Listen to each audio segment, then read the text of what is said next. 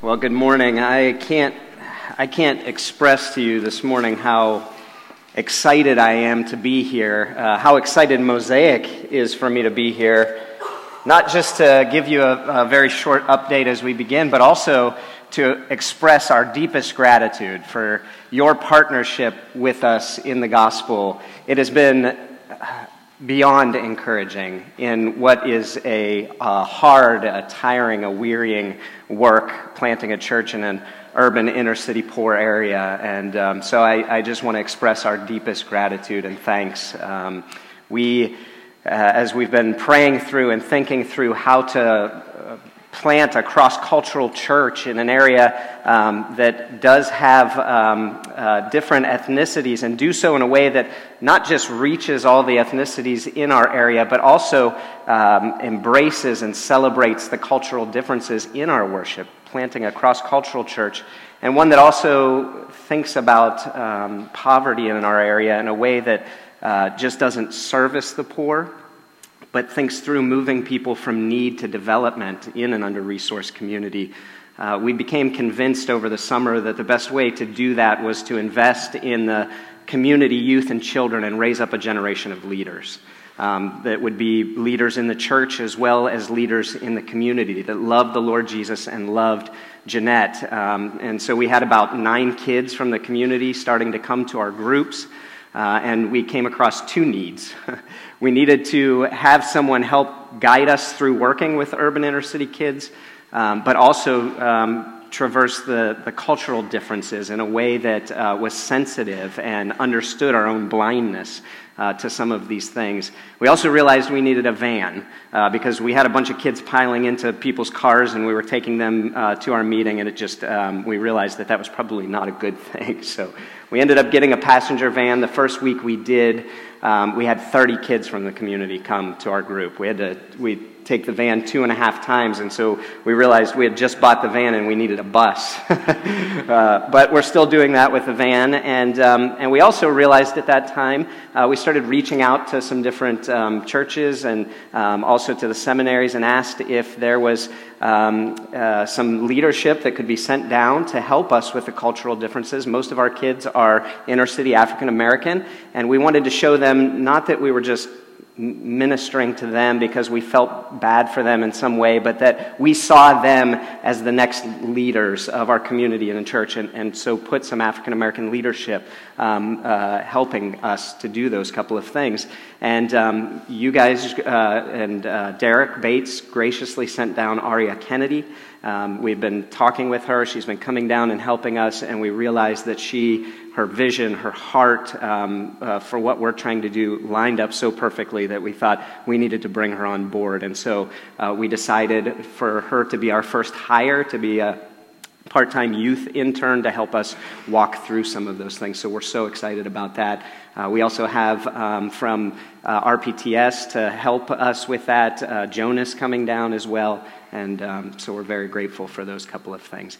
We had our Christmas store. Our Christmas store um, that uh, you guys also helped with is a way for us to help families in need to buy Christmas presents uh, that they normally couldn't afford, um, but to try to maintain some dignity by allowing the parents to come in and shop for their children, pick out their own gifts, and um, buy them for a dollar. They get to pick out four gifts per child um, and uh, purchase them for a dollar, and um, we wrap the gifts for them there and pray with them. And um, it's been very encouraging. Last week, we do it for two weeks. Last week, on Wednesday, we had um, 37 kids shopped for at the Christmas store. Um, we have 32 signed up for this coming week. So thank you for your help in that. It's been a, been a great blessing. Now we uh, turn to God's Word. Um, if you have your Bible or you want to look in your bulletin there, we'll be looking at John 1, verses 1 through 18.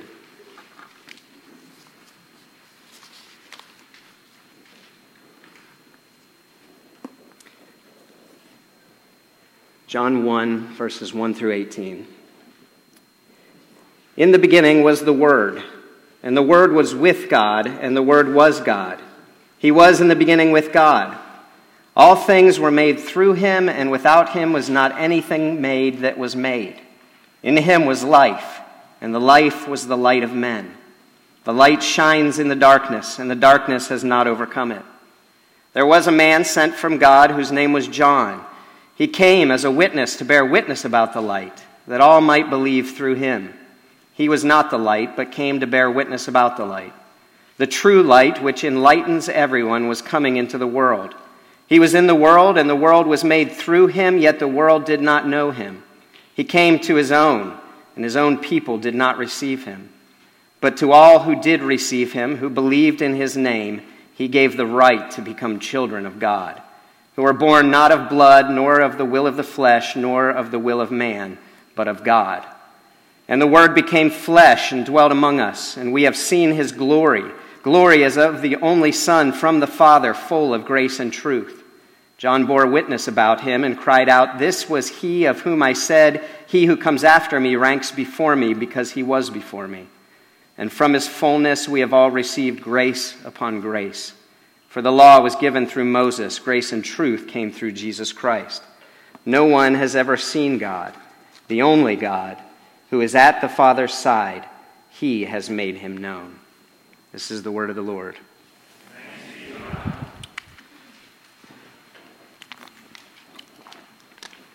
When my wife was pregnant with our firstborn child, we had a disagreement over what to name her. I wanted to name her Ariel, which in the biblical Hebrew means lion of God. My wife was concerned that she might be mistaken for the little mermaid, and so she was opposed to it. She wanted to name our daughter Leah, the biblical name for the first wife of Jacob in the book of Genesis. And of course, my wife prevailed, and our daughter today is named Leah, which I absolutely love. But in the first year of Leah's life, she struggled with some significant health issues that caused her to cry a lot and sleep very little.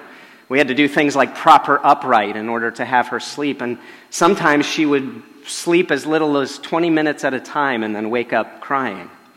Eventually, Amber and I decided we needed to split the night in order that each of us might get some sleep and maintain some semblance of sanity. Amber would go to bed around 8 p.m., and I would stay awake, rocking and holding Leah uh, until about 3 a.m. Then I would wake her up, go to bed, and Amber would be up with Leah from then on. Needless to say, this was very wearying on us, and we were both exhausted much of the time. But out of curiosity during this time, I decided that I would look up the Hebrew meaning of the name Leah. And I was more than a bit surprised to discover that it means weary. to which I promptly informed my wife that all of this was her fault. to this very day, Leah still struggles with sleep, and I'm I've often thought of how fitting her name really is. Needless to say, I named our second child. but what is in a name? I mean, are names really important? In the book of John, Jesus is given many names, significant names. And this morning we get to look at one of those names. In fact, maybe the preeminent one. So let's look at our passage together to see just what is in a name. The first thing we notice from this passage is that the Word is eternal and divine. Look with me again at verses 1 through 2. In the beginning was the Word, and the Word was with God, and the Word was God. He was in the beginning with God. Many have referred to this section of John as the prologue, and for good reason. What John says here is the foundation, the context for understanding everything that will come after in this book. But so much profound truth is packed into these few verses that you could spend an entire lifetime plumbing the depths of these truths and never exhaust them. Entire volumes could and have been written about the truths contained in this first section of John. It's not fair to try to do it justice in a 20 minute sermon. I'm not even going to try this morning. Instead, we'll touch on a few of the big themes and then focus in on one. But first, John says the Word was eternal and divine. There is a clear allusion here to Genesis 1 1, which starts out In the beginning, God created the heavens and the earth. The Jewish audience would have been extremely familiar with this opening and expected God to follow in the beginning. But that's not what John says here. Instead, he says, In the beginning, the Word was. He was. John doesn't say he became, he was made, he developed, but instead that he was.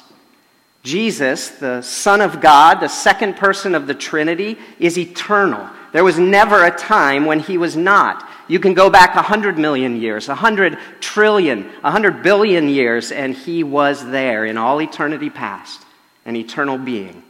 And John says he was with God, clearly a distinct uh, person from God the Father. And yet, as he will say next, one God with the Father.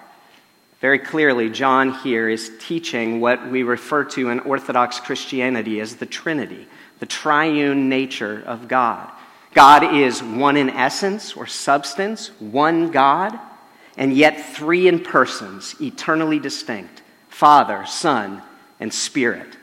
This means the Word shares the attributes of God his glory, his majesty, his bright holiness, his wisdom, power, justice, goodness, and truth, because he is God. I remember as a kid the tradition that my family had on Christmas Eve and what it eventually did to my understanding of Santa Claus. We would set out cookies and milk for Santa and a carrot for Rudolph uh, on Christmas Eve, like other families did. And in the morning, there would only be crumbs and an empty glass of milk and a half eaten carrot. But before bed on Christmas Eve, my dad would call my brother and I out into the living room, and he would have us sit down on the living room couch. And he would give us and allow us to open one present before Christmas Day, kind of a foretaste of what was to come. But as I grew, I came to realize something. That if my dad had access to Santa's presents before Santa came, then logically my dad must be Santa Claus. The only thing I couldn't figure out is where he was hiding all the gifts for all the other children in the world. But make no mistake about it, my dad and Santa, one and the same. John says here, the Word and God, one and the same. The Word is eternally God. And so let's dispense with the silly notion, I think, that we sometimes carry around in our minds that somehow Jesus is this lesser, weaker, safer, softer version of God. He can be treated with less care by us because he is the gracious, kind, softer one. He is not the holy God of the Old Testament in our minds, but according to John, the Word and God, one and the same. And John says that the Word is creator. Look with me at verse 3. All things were made through him, and without him was not anything made that was made. Apart from him, literally in the Greek, John says, not one which was made was made. Not one. The Bible teaches that God created the heavens and the earth and all that is in them ex nihilo, or out of nothing by the word of his power. God spoke, and it was. Psalm 33 says, By the word of the Lord the heavens were made, and by the breath of his mouth all their hosts. Genesis says that the earth was formless and void, and the Spirit hovered over the deep and the darkness. And God said, Let there be light, and there was light. And by his word, he brings order out of the chaos, life out of nothing, shined his light into the darkness the immense power of God displayed in creation, in bringing everything that exists into being by simply speaking it into existence, is simply staggering. It's mystifying. Mankind has created many amazing things, harnessed the power of the world to do incredible things, the advancement of technology and science and medicine. But not once have we created something from nothing. Our creativity is limited to studying, using, and reordering what is already here. We just can't speak and something new be. But God can, and He did. And John says here that that was Jesus. He again confirms the allusion to Genesis 1, but he says this was the Word who created. When you read Genesis 1, the creation account, do you see Jesus there? John says you should. And he also says here that the word enlightens. Look with me again at verses 4 through 5 and then 9 through 13. In him was life, and the life was the light of men. The light shines in the darkness, and the darkness has not, more literally, apprehended or comprehended it. The true light, which enlightens everyone, was coming into the world. He was in the world, and the world was made through him, yet the world did not know him. He came to his own, and his own people did not receive him. But to all who did receive him, who believed in his name, he gave the right to become children of God, who were born not of blood, nor of the will of the flesh, nor of the will of man, but of God. Born of God, he says. When God made mankind, he formed Adam from the dust of the ground, and he breathed into his nostrils the breath of life. He made mankind in Adam and Eve in his very own image. And because of this, more than just having biological life, they were spiritual beings, having spiritual life. They were connected in relationship with the true and living God who is spirit. And they were placed in the garden where they walked with God in the cool of the day. And he set them there as our representatives in relationship with him. If they obeyed him, it meant life. If they rebelled, it meant death, separation from God, for them and all who would come after. And when they fell at the temptation of the serpent, it plunged the world into darkness and misery. The judgment for their rebellion is pictured in the scriptures as the unraveling or the reversal of creation. From dust you were made, to dust you shall return. Death would replace life, spiritual darkness in place of light. The umbilical cord was cut, and we all come now born into the world separated from God, dead in our sins, in spiritual darkness.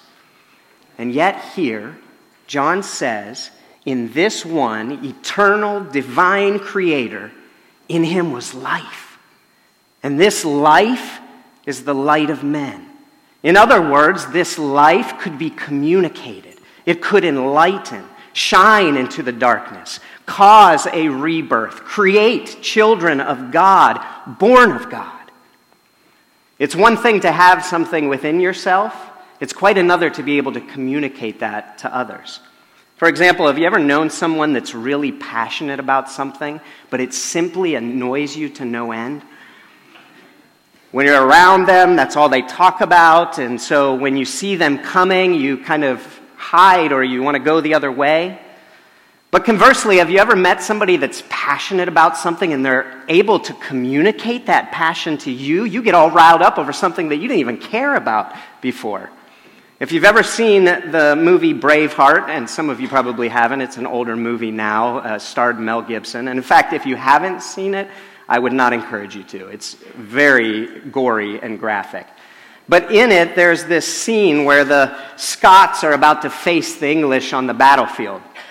And they're outnumbered three to one, and so the Scots begin to waver and leave the battlefield. That is until William Wallace arrives, a face all painted blue. And his mere presence turns the tide. See, not only did he have courage within himself, he was brave hearted, but he was able to communicate that courage to others. John says here the Word had life, spiritual life within himself, and the ability to communicate it to others. He could regenerate or recreate, give new life, make new creations. Here, as in other places, God makes something clear. You and I were not just a little sick, a little fallen, a little bad, in need of a little help, but we were dead. We were darkness. And the giving of life and light is likened here unto the miracle and power of creation. And Jesus is the one with the ability to enlighten, not us. And John here gives this one the name Word. Look with me again at verse 1. In the beginning was the Word, and the Word was with God, and the Word was God. John here says a lot about this one that he is talking about in the opening section here. But notice what he doesn't do. He doesn't start this by saying, In the beginning was the eternal one, or in the beginning was the divine one, or in the beginning was the creator, or the life, or light, or gracious one, or truth, although all these things are true. Instead, he says, In the beginning was the Word.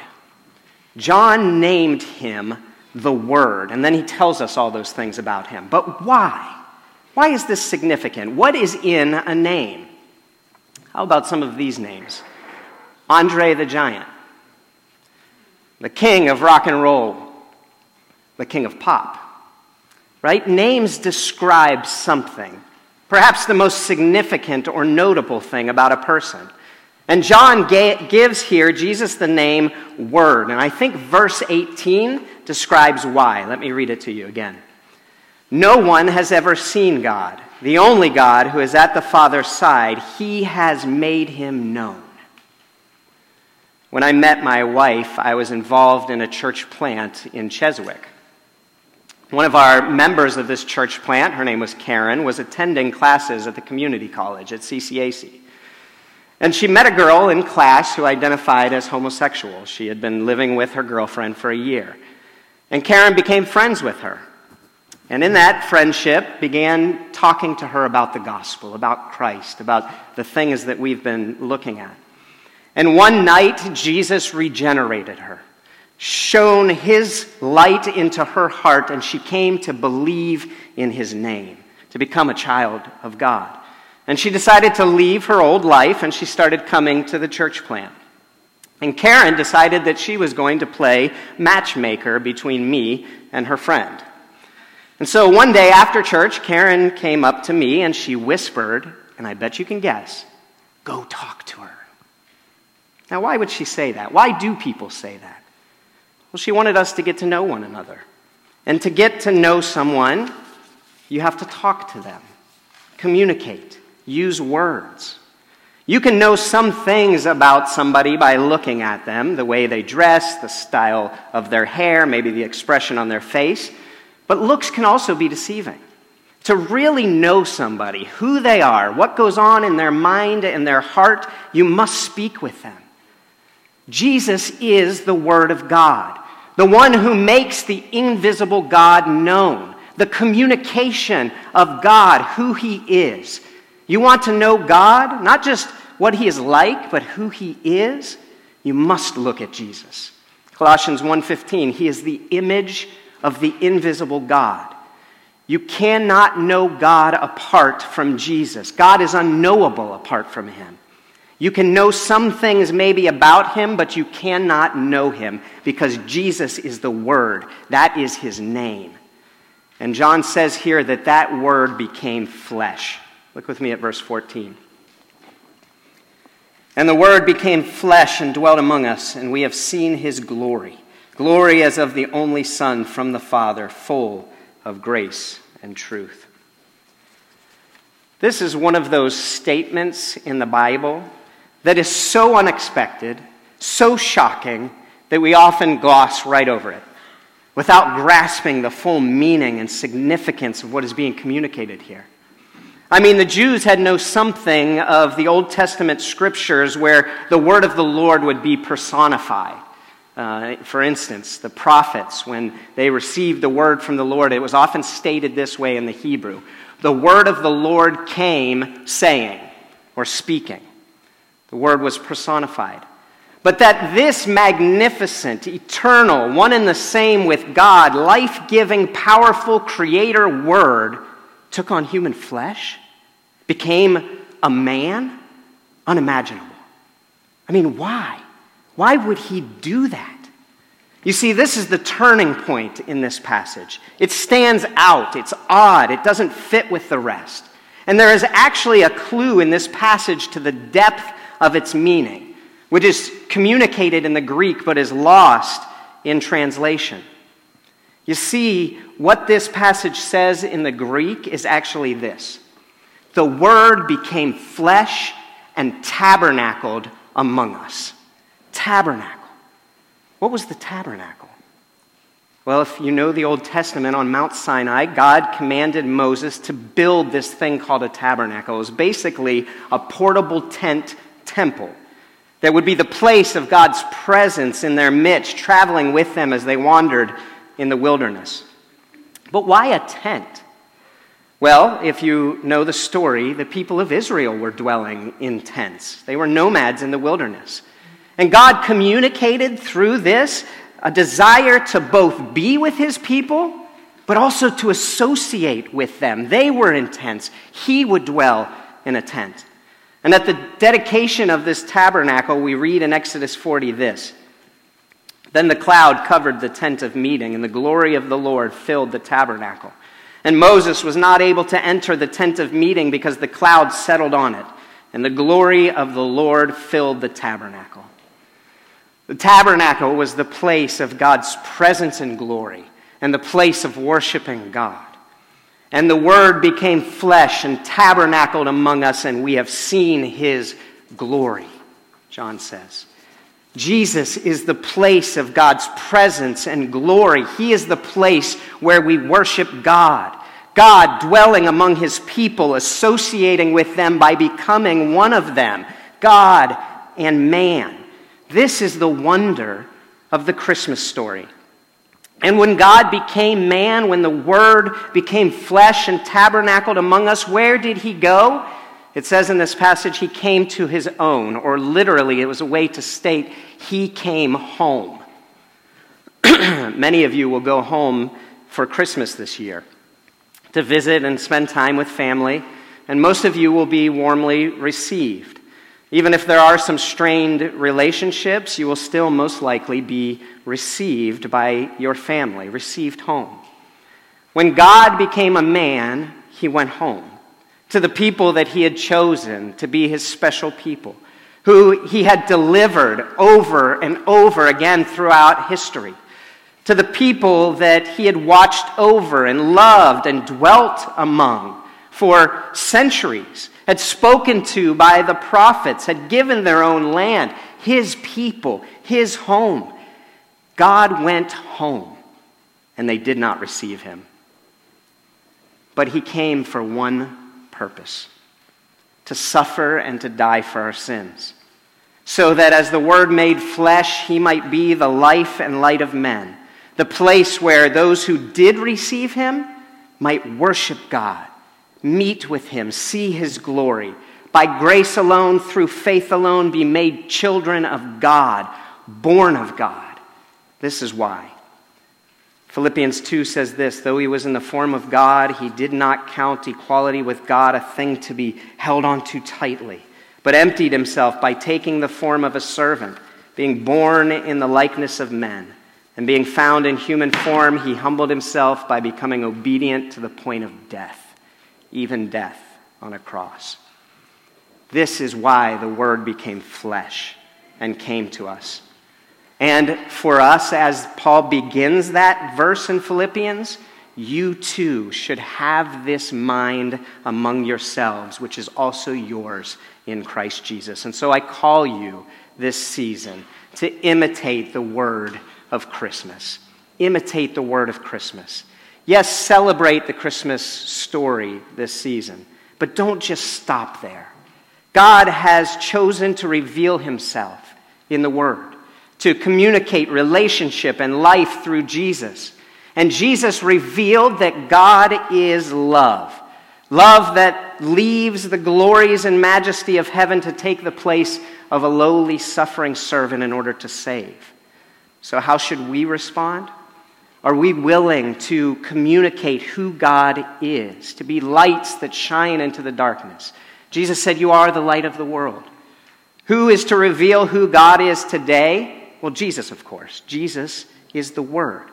But who does Jesus use? The church. You, me, us. How did the Word reveal who God is? Well, He became flesh. He came to us, became one of us and lived among us. Let me ask you this morning what benefits do you have over others? Maybe it's a, an education. Maybe you came from a solid family with a good upbringing, had discipline and love.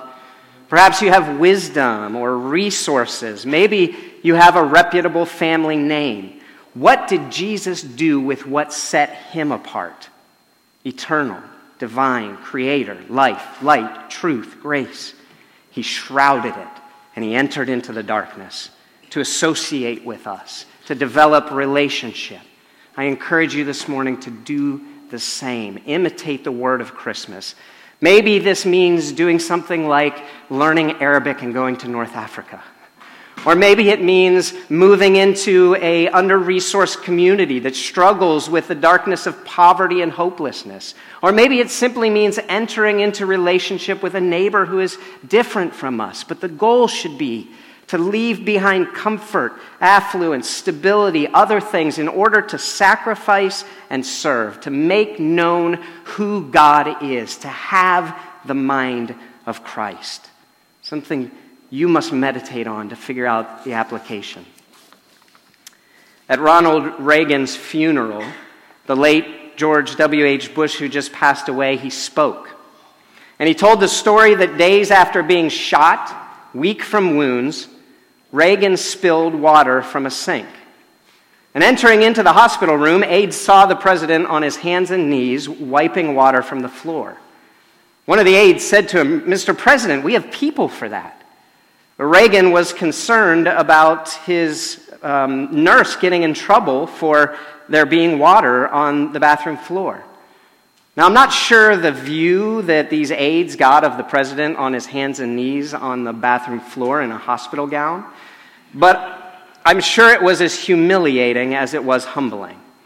But you see, the humiliation was not the point. The president humbled himself with a purpose. He was not thinking of himself or his position. He was thinking about the welfare of another, his nurse. Christ was not thinking of himself, his titles, his position, but you when the Word became flesh. While Jesus was eternal God, creator, source, and giver of life, enlightener, and so much more, the fullest and final revelation of God, he became man to save you. Don't let the lure of the American dream blind you to the hope and call of the Christmas story. Imitate the word of Christmas. Pray for us as we seek to do this same thing in Jeannette by planting Mosaic. Let's pray now that God would impress upon our hearts his call to imitate the word of Christmas.